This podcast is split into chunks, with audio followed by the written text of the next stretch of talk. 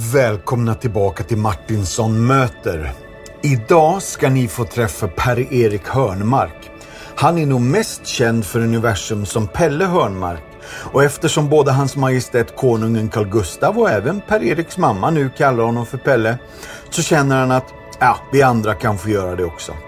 Han gillar nödvändigtvis inte förkortningar men han har ändå varit föreståndare för PFFS i många år och han är nu ordförande för PEF. Han har mångårig erfarenhet av missionsarbeten i Afrika och nu jobbar han alltså med pingströrelsen i Europa. Pelle är gift med Tina, pappa till tre och barnbarn finnes. Han är sedan december 2019 förväntansfull föreståndare och pastor i Ulriksbergskyrkan Växjö. Han har också lyckats bygga ett hus i Kårehamn på Öland med sina egna händer. Det finns få så goda, ödmjuka och kloka ledare som Pelle i vårt avlånga land. Han är även bra på golf, men det framkommer inte alls i det här avsnittet. Mina vänner, varsågoda. Här kommer Pelle Hörnmark.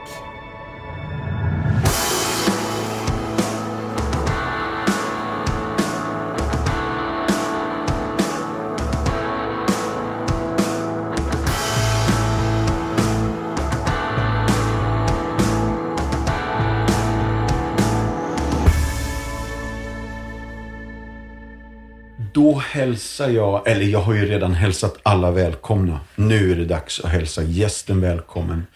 Och jag skulle nästan ha en trumvirvel och en rejäl fanfar. Eh, välkommen till Martinsson möter Pelle Hörnmark. Tack. Vad roligt att vi fick till det här. Ja, verkligen. Nu sitter vi på ditt Ja. kontor också. Ja, Ja, i en skön barack. ja.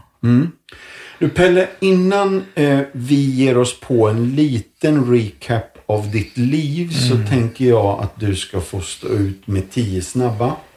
Är du beredd? absolut. Om du kunde välja att göra vad som helst, vart som helst, ett helt dygn, vart skulle vi då hitta dig? Nej, men då skulle du nog hitta mig i en eh, JAS, eh, Viggen eller något eh, flygplan farandes lite halvgalet runt omkring. Om Men jag fick du- möjligheten. Ja, Ja, men är det så här att du har flygkort? inte alls. Nej. Nej, men, Men jag uppfattade drömmen. på liksom att det här liksom fanns inga limitations liksom Nej, i frågan. Utan, Ja. Åh, vad bra. Har du någon för allmänheten dold talang? jag kan spela gitarr. Ja. Det vet ju bara de som... du vet, Jag blev ju evangelist på den tiden. Hade man eh, inte gitarrkunskap så fick man inget jobb. Typ, så. att- Ja, dold talang? Nej, jag vet inte. Sluta Nej, det är nog rätt gå på öppet. lina. Nej. Alltså, jag har belovt eld några gånger men eh, det är inget jag ägnar mig åt. Men du, hade du det här fina skägget då? Ja. Ja, kanske inte riktigt lika mycket. Nej. Något mer ansett. Ja, typ. Åh, vad spännande. Du, det tyckte jag var en av de bästa dolda talangerna vi har haft i podden hittills. Vad var ditt värsta jobb eller sommarjobb som du kan ha haft? Nej, både det värsta och det bästa. Jag körde sopor några sommar när jag bodde, jag växte upp i Jönköping. Och det var fruktansvärt kul när jag kom dit som pastor sen när jag kunde berätta för människor exakt var de hade sin, sitt sopställ och hur stora säckar de hade, hur besvärligt det var att få bort det. Och alla blev lika förvånade varje gång. Det var värsta jobbet, men det blev också den eh, stilpoäng utav Ja. det sen så småningom. Ja, visst. Ja, jättecoolt. Om du omedelbart skulle kunna bli en expert på något, vad skulle det vara? Mm. ja, det, vad skulle det vara? Jag borde ju säga teologi, men jag vet inte om egentligen om jag är expert på någonting. Nej, men, eh, nej, men det vore nog riktigt roligt att vara riktigt bra på historia. Ah, Ja. svensk historia eller världshistoria? Nej, men typ världshistorien, hur saker och ting hänger ihop. Ja, Tendenser genom, genom historien, genom åren, typ. Ja. just det. Ja, åh, vilket coolt svar. Om du kunde gå med i något Tidigare eller nuvarande popband, vilket band hade du valt? Alltså jag skulle ju vilja säga The Clash eller någonting, men eftersom jag är pastor så väljer jag väl Samuelssons. Men du, du får säga The Clash alltså. London Calling är ju en viktig låt. Nej, men det är ju någonting, vet du, när man växte upp och typ sånt här, vet du. När man Ja. kom där vid 20 och strax över. Det är, man har ju något. Det är ju något halvrebelliskt man har i sitt hjärta, typ någonstans. Ja. Nu mer helgat, men Ja. finns ju där. Riktigt fint. Har du något favoritminne från barndomen eller tonåren som du kan dela med oss? Nej, men det är många. Jag har ju förmånen att ha en otroligt, som jag uppfattar det, lycklig barndom. Mm. Fått glädjen att växa upp med föräldrar som tyckte om mig och en massa kompisar. Två jobbiga brorsor, men Mm. det tillhör ju grejen.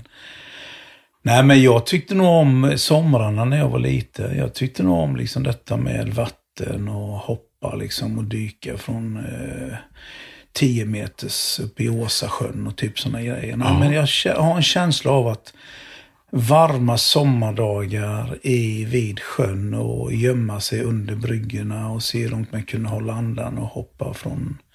Nej, men det, det är varmt i hjärtat när jag tänker på det. Åh, vad fint. Med den livserfarenhet som du har nu, vilket råd skulle du ge ditt 18-åriga jag? Var dig själv. Ja. I alla lägen. Ja. Enda som funkar. Japp. Jätte... Ja, det är bra. Kan du minnas den första konserten du var på? Och kanske också den största, men inte i publikmängd, utan den största i musikalisk upplevelse. Alltså min första konsert. Eh, nej men det var ju, det var ju säkert, alltså det var ju stort med Skandinavium när jag var i den Ja. åldern typ.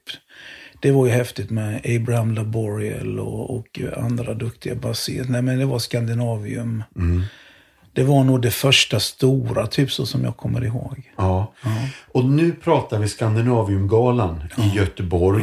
Eh, och det var tidigt 80-tal det började va? Ja, måste det ha varit. Ja, och Magnus Eriksson arrangerade detta och tog hit storheter från USA och England. Nej, men det var verkligen... Eh, det, var, det var häftigt då.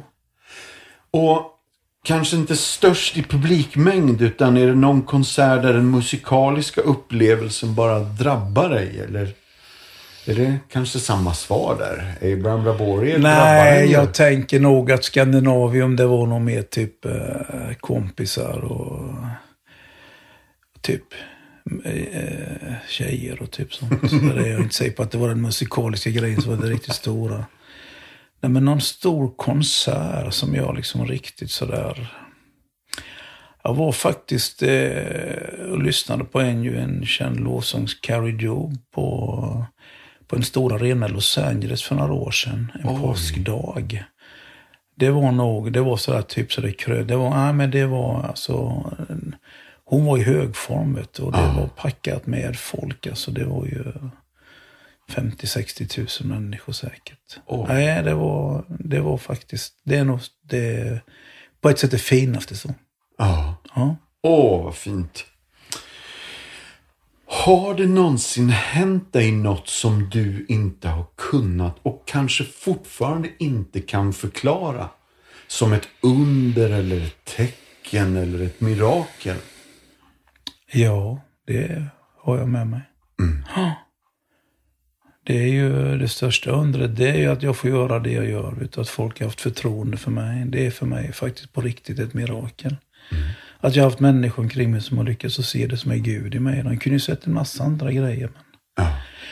men eh, när vi var missionärer i Afrika så blev jag tillkallad en gång en kille som vi jobbade tillsammans med det byggprojektet som jag var med och ledde. Som eh, var livlös och var dödförklarad på en klinik. Och de bad mig ändå komma dit och be för honom i någon slags afrikansk tro att Gud kan uppväcka de döda. Så jag följde med dit och hade väl ingen tro på någonting men eh, där ligger pojken och är dödförklarad av sjukhuspersonalen. Och jag lägger mina händer på honom och ber tillsammans med de som är där. Och när vi har bett så sätter han sig upp i sängen och Menar du det? ber att få en apelsin. Men då är det så skumt, vet du, som svensk.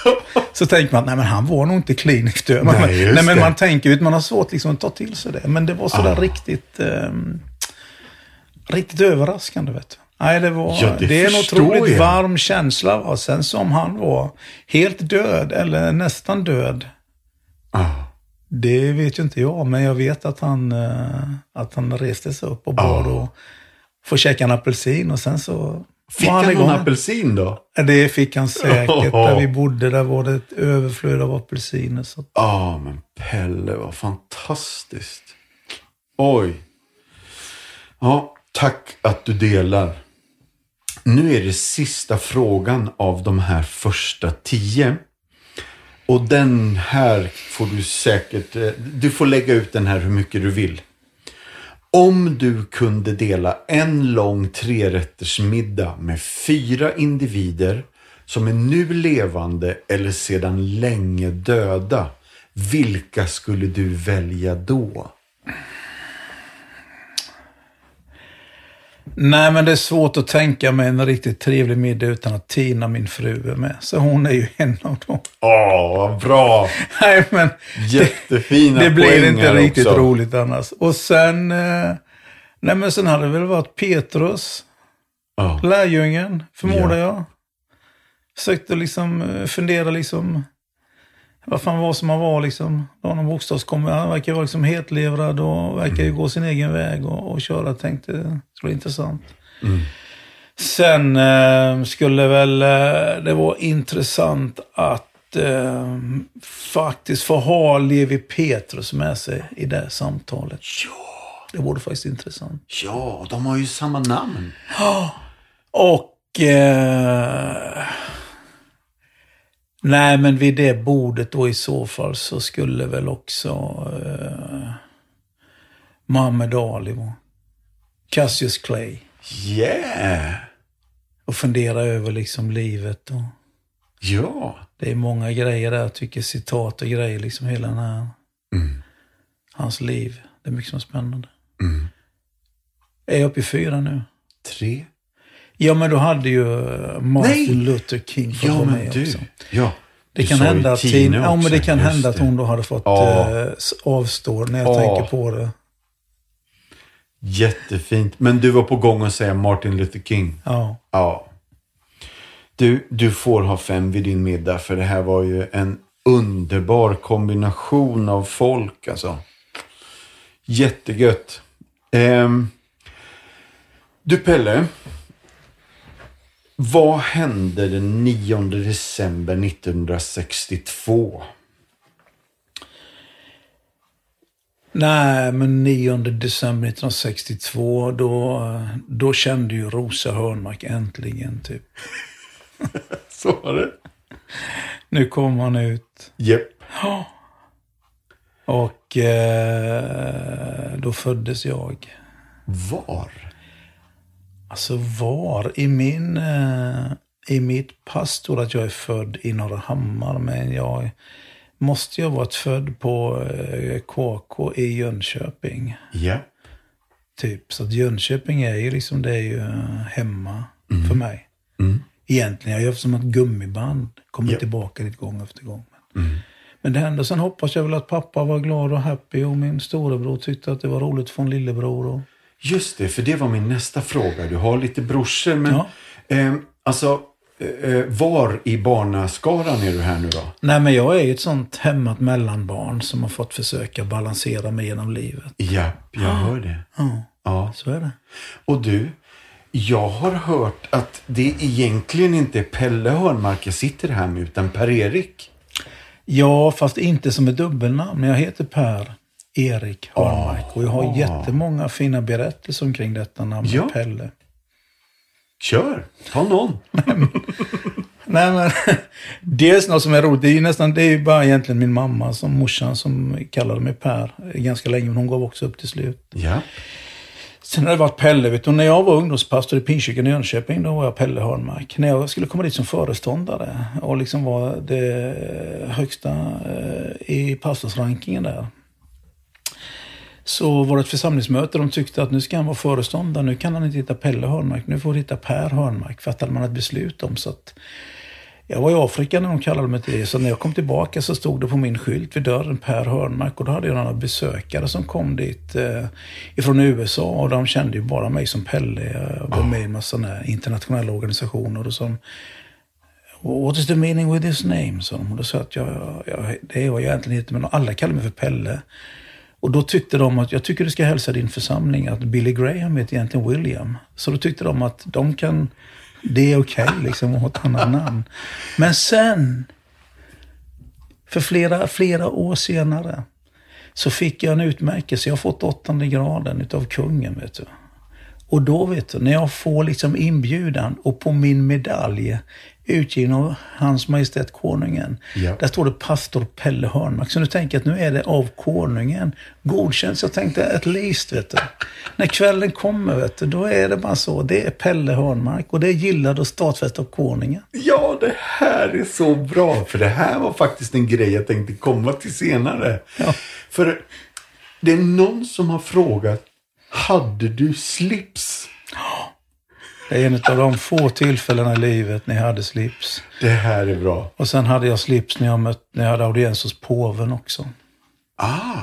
Och det var otroligt intressant. Då var jag där tillsammans med några fina bröder, bland annat eh, Sten-Gunnar Hedin och Peter ah. Halldorf. Och så skulle jag ha audiens hos, hos påven. Ah, och då, då säger de ju att nu måste du ha slips på dig. Så då hade jag också slips på mig och då frågade jag vilken färg ska det vara. Och då tittar Peter Halldorf på mig och så säger han, den ska vara röd, sa han. Oh. Det är blodets färg, det är oh. martyrernas dag. Och du vet, när Peter Halldorf tittar på honom med den blicken, vet du, då rusar man ut och ser till att hitta en röd slips så fort ja. man kan det. Så att... Då hade jag slips, och jag hade slips när kungen gav mig medalj också. Ja. Vilken färg var det på den? Nej, men du, den var nog, eh, den var blå. Tror jag. Ja, jag nästan helt säker på att den var blå. Ja, ja. Farfar var predikant. Mm. David Hörnmark. Mm. Så du växte upp med den här evangelistiven i familjen?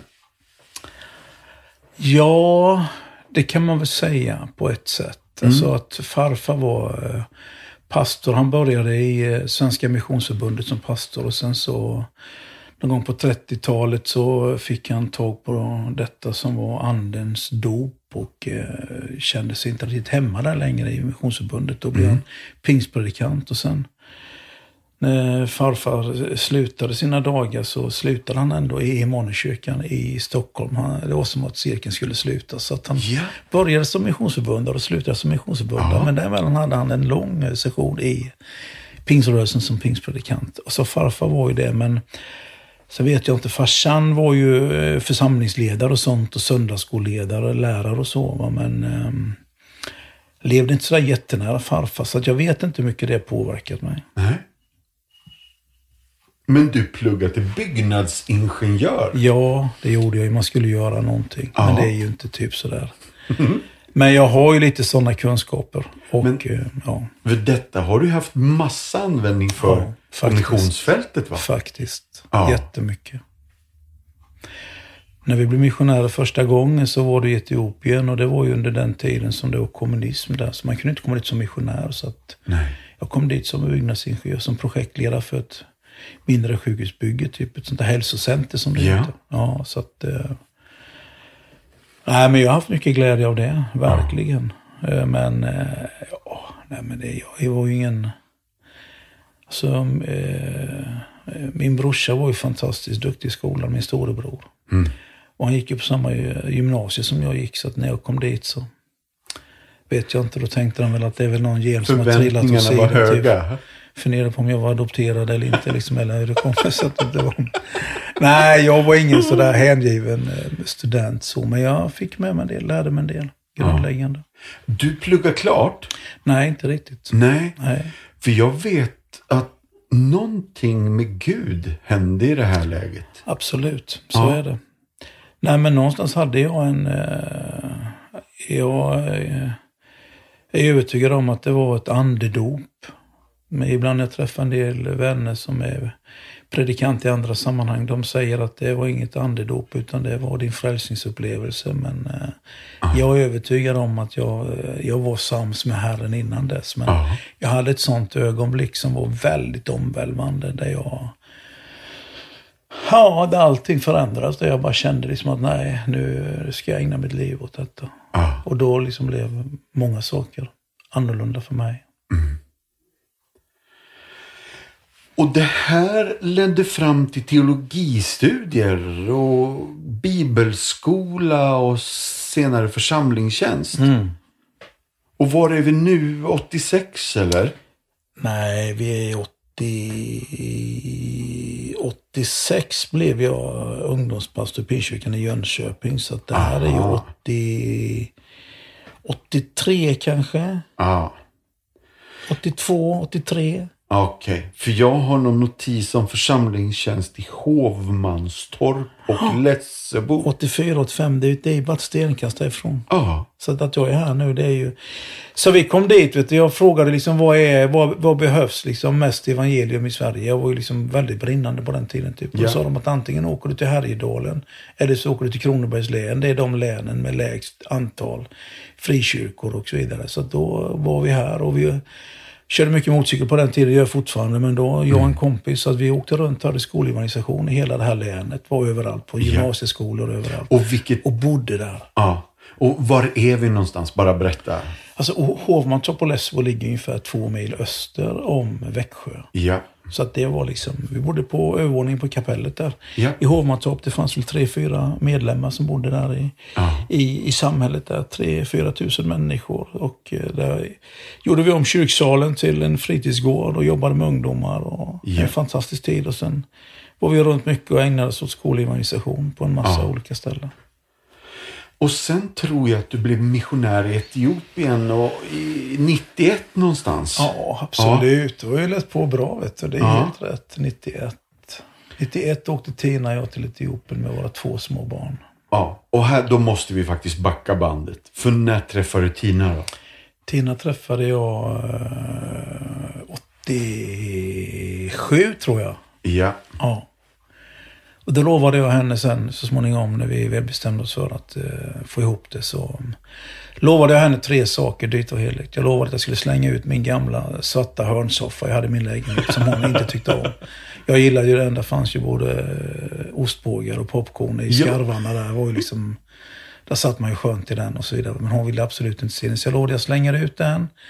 Och sen lovade jag henne om du gifter dig med mig så ska jag ta dig på en fantastisk semester till Hawaii och så ska du få äta middag med svenska kungen och drottningen. Det lovade jag henne. Det här är så skönt. Och så kan vi då konstatera, eller gissa då, har, har du hållit dina löften? Jag har hållit mina löften. Och när jag sitter med. Silvias hovdam Ja. på middagen på slottet och berättar detta för henne. Att äntligen, nu är det liksom mission fulfilled. Det tyckte hon var bra. Hon började annars att säga att hon visste att jag var pastor som sa du behöver inte söka frälsa mig ikväll, sa hon. Och det lovade jag dyrt och heligt. Men jag berättade den här berättelsen för henne att äntligen, nu vet du, nu kan jag dö i lugn och ro. Vet du. Nu har jag liksom, det här var sista, sista löftet som fullföljdes. Så hon har faktiskt till och med fått det vid två tillfällen. Så att jag, nej men jag är, jag är, mm, du vet Gud, jag har tänkt många gånger, så han, han älskar mig. Vet du. Ja. Nej, men han har alltid hjälpt mig. Det är liksom barn och dårar, vet det verkar som att har en speciell plats och sånt.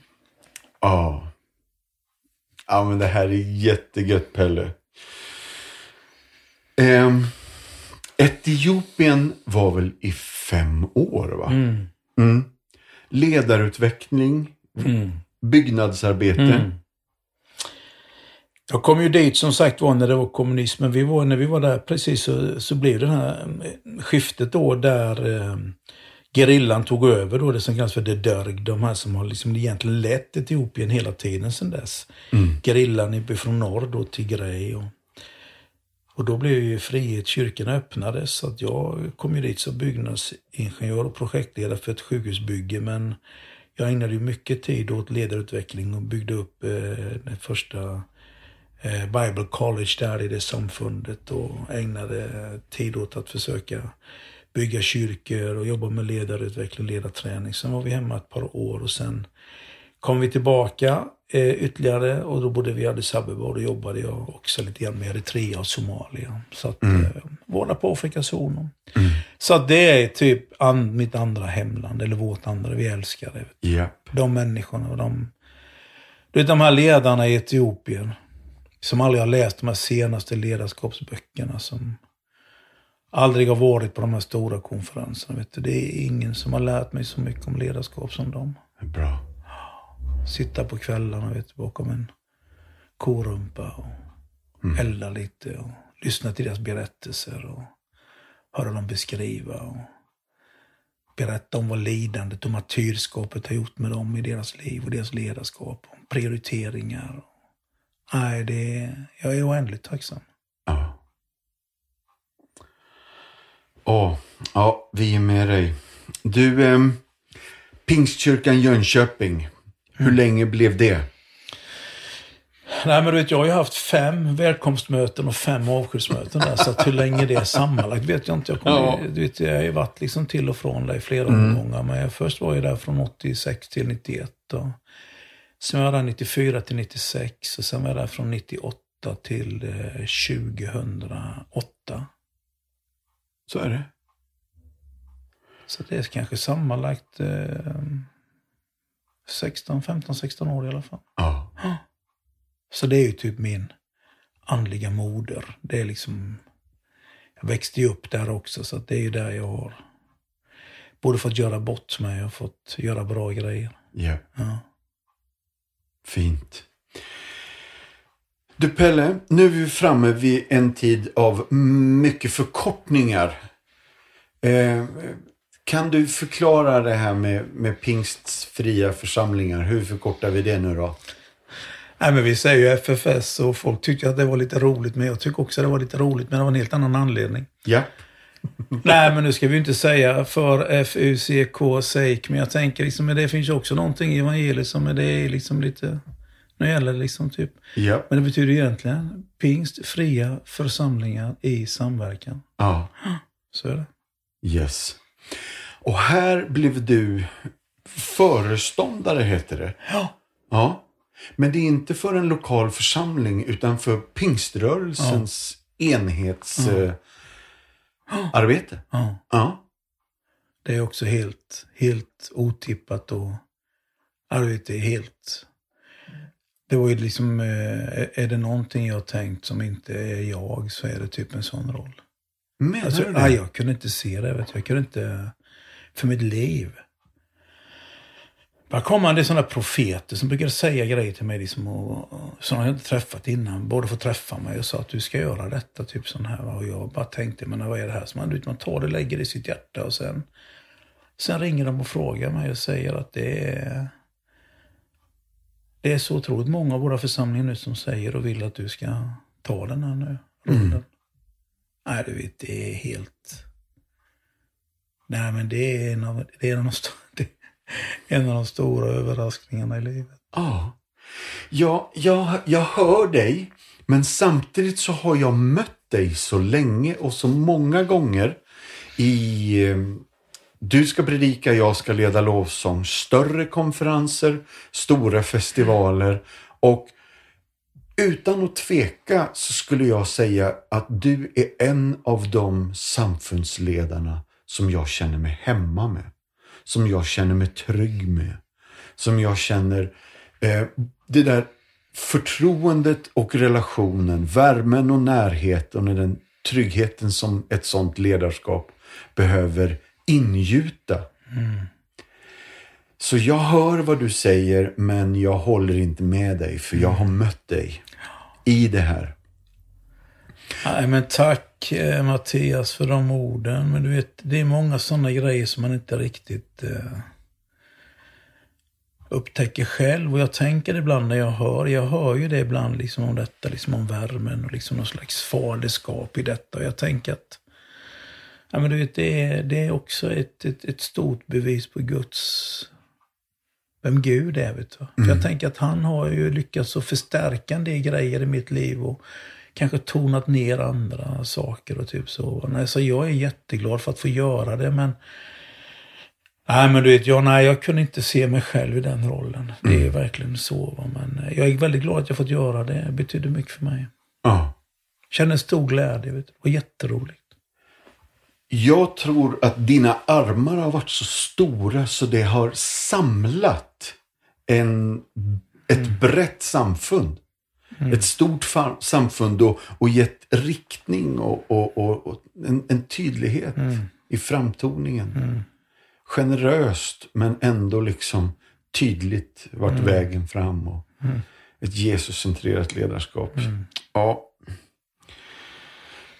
du, en av dina pastorskollegor har sagt att han är ett geni på lagkänsla och vi-känsla.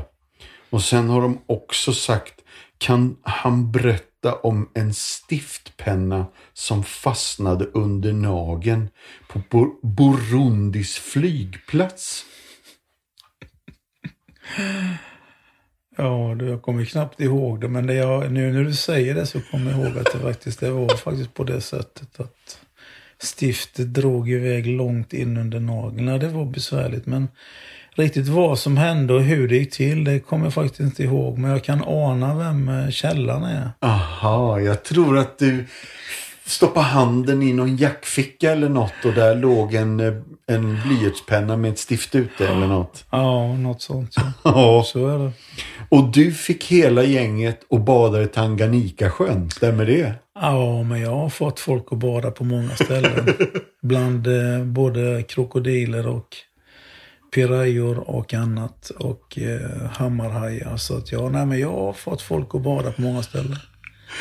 Ja, det, det framgick faktiskt att, att det fanns en viss risk att bada i Tanganyika-sjön som ni fick reda på när ni kom hem till Sverige sen. Det här är jättegött. Du Pelle, jag ska säga några namn nu då bara.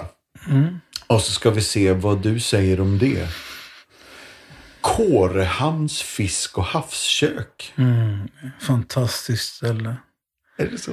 Det är en fantastisk fiskrestaurang på östra sidan på Öland. Och där har jag haft glädjen att faktiskt bygga mig en stuga där. Bara ett stenkast ifrån. Ja. Så att eh, om man står på Kårehamns fiskhamn eh, på deras eh, veranda därvid och peggar upp liksom och slår en bra sjua så kommer man till min stuga där. Järnsjua. Ah. Ja, men visst. Ja, häftigt. Eh, den har du byggt med på egen hand säger du? Ja. Ja. Hur, hur hinner man det? Nej, men det hände ju när jag, jag... Dels så tog jag förra våren så tog jag tjänstledigt och tog ut så mycket semester jag hade. Och sen har det fått ta tid. Jag bestämde för att inte låta det stressa mig. Så att nu faktiskt dagen innan julafton så fick jag slutbesked ifrån Borgholms kommun. Så att det har tagit typ ett och ett halvt år. Och tagit nästan allt utav det som varit ledig tid och sådär. Ja. Men, eh, ja, typ. Men jag har liksom gått och närt i många år att jag skulle vilja göra det. Och sen hände det en grej och fick liksom ett Men ett besked där jag inte riktigt var säker på att jag skulle vara bland de levande längre. Och det blev liksom någon slags uppvaknande. Jag kände, min fru har sagt många gånger att vi skulle behöva ha något ställe där vi kan samla familjen och barn och barnbarn och få något sånt där. Och då eh, eh, fick det där mig liksom att ändå känna att jag behöver göra detta nu. Så det var liksom läge då. Så att då bara hände det. Så det är en av mina gåvor. Typ så när jag bestämmer mig för någonting då, då är det inte långt till handling. Typ. Nej. Så det hände förra vintern. Och nu två år senare så är det klart. Ja. Mm. Ah, vad fint. Och vilken retreat, vilken reträttplats Ja, för dig och er. Verkligen. Jättebra.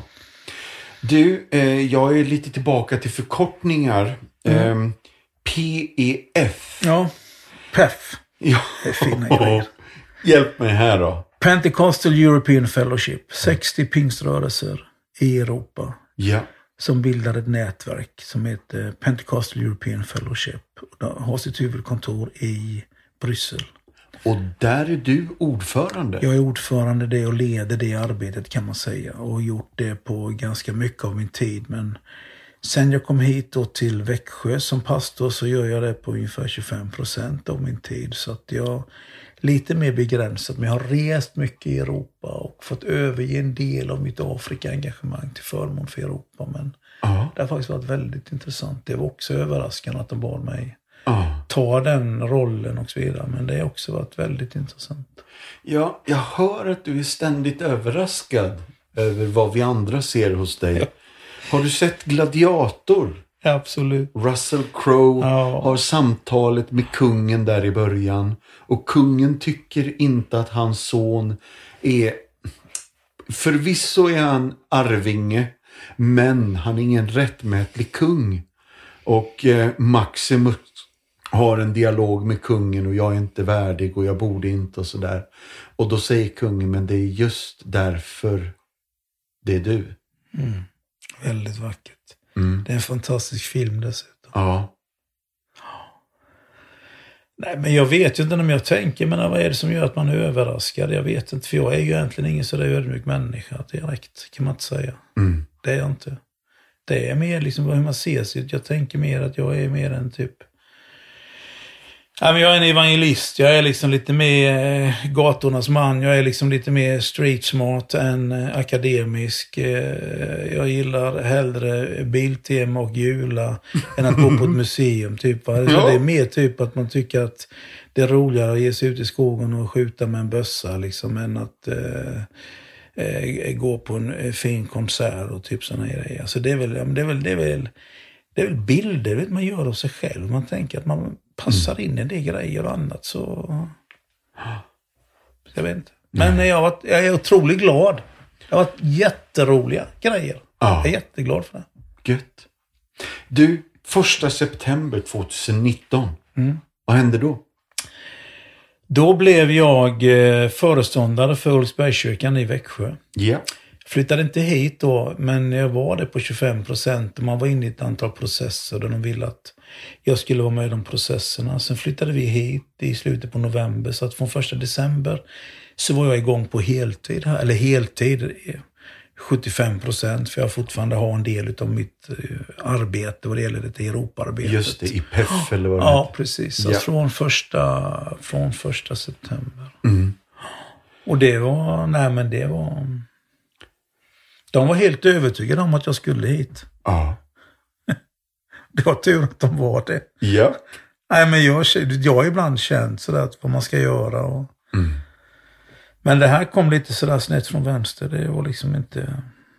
Vi kände nog Tina och jag att vi skulle göra ett riktigt hantverk till i Guds rike. Jag har hållit på nu i 10-12 år och segla ovanpå, liksom dimpa ner på lite konferenser sitta på lite styrelsemöte och ägna mig åt lite bekymmer och skapa en del bekymmer och lösa en del bekymmer och typ sånt där. Men vi har nog känt att nej, men innan vi ska in i dimman så ska vi göra ett, ett ordentligt hantverk till. I, Antingen att vi ska ut och ta en missionsperiod eller vara lokala församlingspastorer. Så att det har vi nog haft i vårt hjärta, Tina och jag, att vi ska ändå göra ett sånt varv innan vi...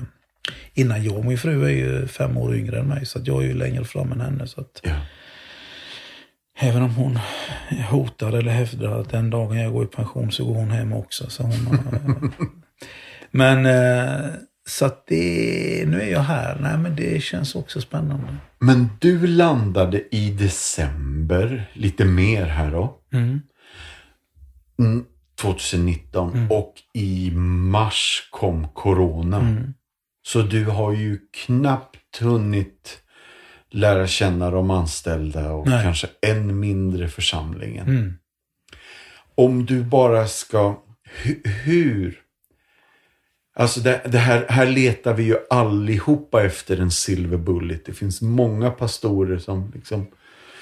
Vad, vad tänker du om den här tiden som har varit och som fortfarande är? Nej men jag tänker ju att det är ju ett sånt här Anno horribulus, det är ju ett bedrövligt år på många Ja. sätt. Så är det ju. Det, Ja. går inte att, det går inte att kalla det för någonting annat. Sen kan man ju säga att Gud verkar i allt och det gör han ju. Men det är inget snack. Det jag tror möjligtvis som är som är hälsosamt, det är ju lite grann att vi har blivit påminna om vad är en församling? Liksom, är det ett eventbolag som gör någonting på söndagen? Ja. Eller, eller vad är det för någonting? Alltså det är klart att någonting har prövats i detta. Mm. Det är klart att någonting har förädlats. Jag tror inte det har gjort det för alla, men om man har liksom fattat vad som händer, då har det funnits möjlighet att bli av med det grejer och kunna se det saker och, och liksom Ungefär som man stresstestar banker, alltså man får stresstesta liksom, eh, församlingarna. Liksom, vad är det som håller ihop, fungerar? Liksom, är kittet, är det som vi säger, är vi Kristi kropp, är vi lämmar varandra till tjänst? Liksom, hör vi ihop, hänger vi ihop? Mm. När vi inte har det här liksom, eventet att gå till. Typ så här. så att, på det sättet så tror jag faktiskt att det har varit en... Um, det har inte varit roligt, va? men det, jag tror kanske ändå att det har varit lite hälsosamt. Faktiskt. Hmm. Sen tror jag för hela mm, mänskligheten så är det bra ibland att bli påmind om att det är många saker man inte styr över. Mm. Vi tror vi har koll på allt. Det här var ingen som såg komma.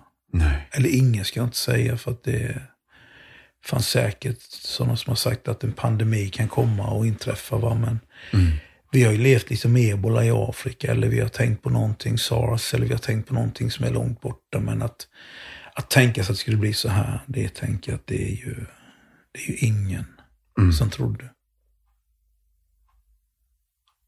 Så är det bra att bli påmind om sin litenhet. Mm. Och det tänker jag att mänskligheten har blivit påmind om. Hmm. Vad tror du om vägen framåt då? Ehm, för kyrkan i Sverige? Det är ju en dunderfråga, men bara ge din spaning sådär.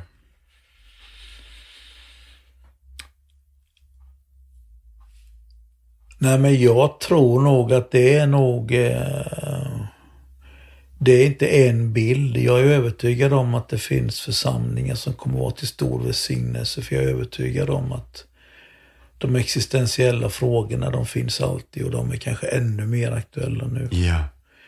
Så på det sättet så tror jag att den, den församling som orkar älska människor och orkar älska de sammanhang som finns och eh, kan förkunna evangelium någorlunda begripbart och kan ta emot människor utan att de möts av tusen fördomar i dörren och känner sig anklagade. Och, mm alltså, så tror jag att eh, ja, men lite hederlig Jesusrörelse ja, kan betyda otroligt mycket och kommer att ha framtiden för sig. För jag är, det är det man ser idag om man tittar på hela den här 60 procent av unga människor, visar ju en av de här undersökningarna som gjordes för inte så hemskt länge sedan nu, tror ju inte att demokrati längre är bästa sättet att leda ett land. Nej. Nej, men du vet, de politiska lösningarna i Europa är, har ju inte gett oss det hoppet och de ekonomiska grejerna inte heller. Så det är ju någonstans ett vakuum, ett rop efter. Så det är väl mer att fatta detta vet du, och inte sitta fast i för mycket alltså inte sitta för mycket i former och sånt, utan hitta detta ah. enkla evangelium som kan sätta människor fria och ge mening till livet och sammanhang. Mm. Det är bra. Så jag tror det är ljust. Ja. Nu tänkte jag ta några minuter och berätta en berättelse. Dels eh, om Compassion på fält, eh, men också om vad, vilken nytta en fadder kan göra. Och sen vill jag jättegärna prata lite Pelle om dina resor, vad du har varit med om och vad du tänker kring Jesus och fattigdomsbekämpning. Men först börjar jag berätta. Rubriken på det här är Slut på svälten för Bini. Den 14-åriga Bini har genomgått otänkbara svårigheter i alldeles för ung ålder. Men hon hittade tillflykt i sitt Compassions träningscenter och vet att personalen kommer att stanna kvar vid hennes sida. Binis mamma Yvette hörde talas om faderskap, fadderskapsprogrammet när den lokala kyrkan började samarbeta med Compassion. Bini blev inskriven 2012. Då var hon bara sex år gammal och det blev en stor ljuspunkt i de mörka tider som Yvette upplevde. Hennes man hade gift sig med en andra fru och all hans uppmärksamhet ägnades åt den nya damen i huset. I Togo erkänd, erkänns polygamiska äktenskap av lagen och hennes man slutade betala för sin dotters skolavgifter och tog inte längre hand om familjens basbehov. Han var också fysiskt och känslomässigt kränkande. Yvette lämnade då för att skydda sina barn från övergreppen. Jag visste att livet skulle bli svårt men mina barn skulle ändå vara säkra, säger hon. Hon hade inget sätt att tjäna pengar på så hon började tvätta tills hon kunde hitta ett annat jobb i hopp om att det skulle bli något bättre.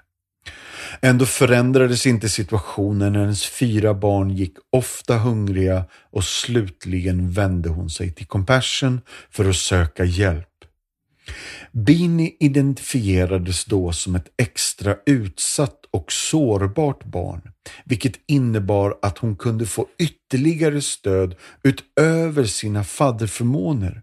Som en del av detta började hennes familj få ekonomiskt stöd så att Yvette kunde tillgodose familjens grundläggande behov, starta ett litet företag och så småningom lockades hennes affärer till sekunder och Yvette kan betala för sina barns skolavgifter och utgifter, till och med täcka några medicinska behandlingar och måltiderna.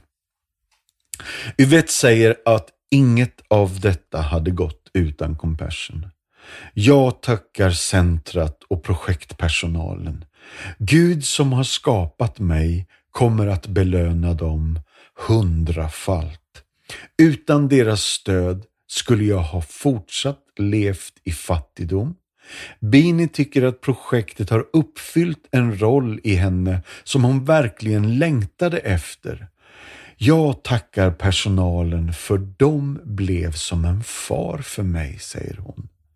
När min far övergav oss så var det de som brydde sig om oss. De är den pappan jag inte hade. Så jag tackar Compassion för att de har tagit hand om mig, min mamma och mina syskon och hjälpt oss ut ur fattigdomen i Jesu namn. Min enkla och rätt så retoriska fråga till dig som lyssnar. Vill du hjälpa en flicka som Bini att växa upp? Vill du hjälpa en ensamstående mamma som Yvette att fullständigt komma loss ifrån fattigdomen genom Compassions arbete. Behovet av nya faddrar är jättestort och för 310 kronor i månaden understödjer du ett barn holistiskt. Det innebär att vi jobbar på fyra sätt. Ekonomisk hjälp, mat, kläder, skolavgift, fysisk hjälp, vaccinationer, hälsokontroller, sport och fritidsaktiviteter. Social hjälp. Våra centrum fylls av kärlek, omsorg, uppmuntran. Andlig hjälp. Vi sticker inte under stolen med att vi gör det vi gör i Jesu namn. Så därför har vi åldersanpassad söndagsskola, vi sjunger med barnen och läser högt ur Bibeln. Vi vill att du ska bli fadder. Gå gärna in på vår hemsida www.compassion.se, signa upp dig direkt och bli fadder till ett barn som behöver räddas till livet idag. Om du kanske redan har ett fadderbarn så är min lilla utmanande fundering, ska du våga ta ett till? Nu Pelle, är jag klar med det där. Vad tänker du? Hur tänker du? Fattigdomsbekämpning, Jesus, eh, kyrkans uppdrag, mm. medmänsklighetens kall. Mm. Nej, men jag har ju haft eh, både förmånen och smärtan att få se mycket lidande i världen. Mm. Allt ifrån eh, stora hungerskatastrofer på hornet i Afrika, Etiopien, gränsen till Somalia. Sett liksom hungrande, döende barn och familjer.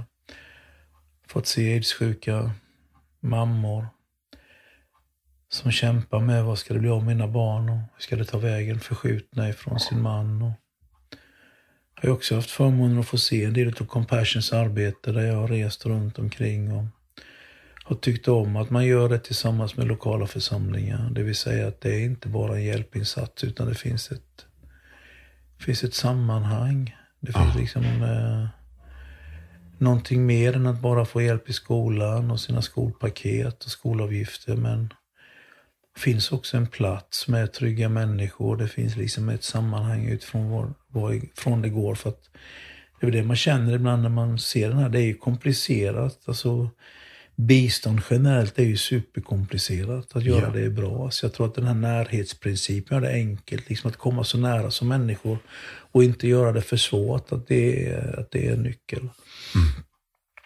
Nej, men jag har ju tänkt när jag åkte igenom gatorna i Addis Abeba. Kanske 100 000 gatubarn. Det bor 80 miljoner i Etiopien. Jag ser de här ungarna som försöker leta rätt på en plätt utav en soldränkt asfaltsbit, någon trottoar där solen får värma upp asfalten. Där de ska kunna ligga och dra någon kartong över sig på natten. Ja. Det är kallt på nätterna, hög höjd. Mm. Så det är klart att någonstans inser jag att det är ju Guds nåd. Eller tur, eller vad man kallar det för. Beroende på vilken livsåskådning man har. Mm. I Sverige bor det 9-10 miljoner. Mm. Så jag kunde ju lika gärna varit i Etiopien med mina barn, men har förmånen att vara där jag är. Så jag tänker att det är den tanken.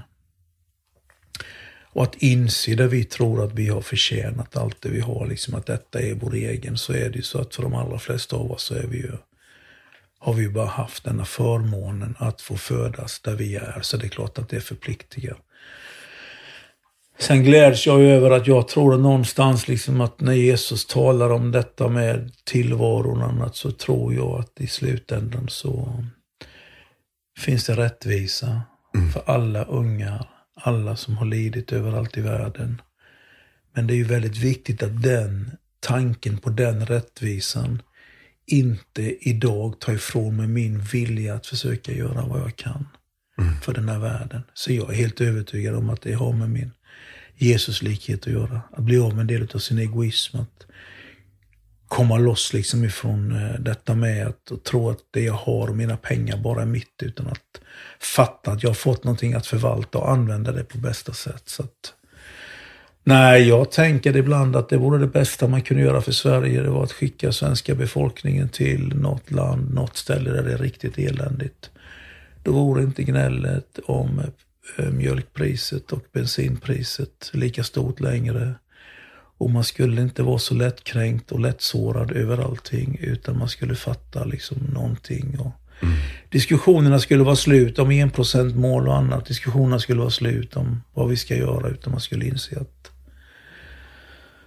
vi har denna förmån, vi har detta privilegium att finnas där vi finns. Och jag menar att det är inte vår egen förtjänst. Nej. Nej.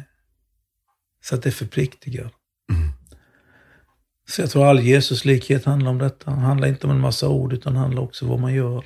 Jag tror att all Jesuslikhet handlar om att kunna se dem som är de minsta. De finns på gatorna i Växjö, de finns i Göteborg, de finns i Stockholm. Mm.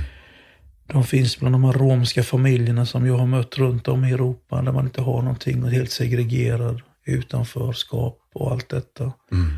De finns i flyktinglägren i Afrika och de finns bland knarkare och narkomaner som inte har fått en, en chans liksom att växa upp i ett tryggt hem. Alltså det finns överallt. Så den församling som vill betyda någonting behöver sträcka sina händer mot de människorna som har det svårt. Kärlek, det fattar alla.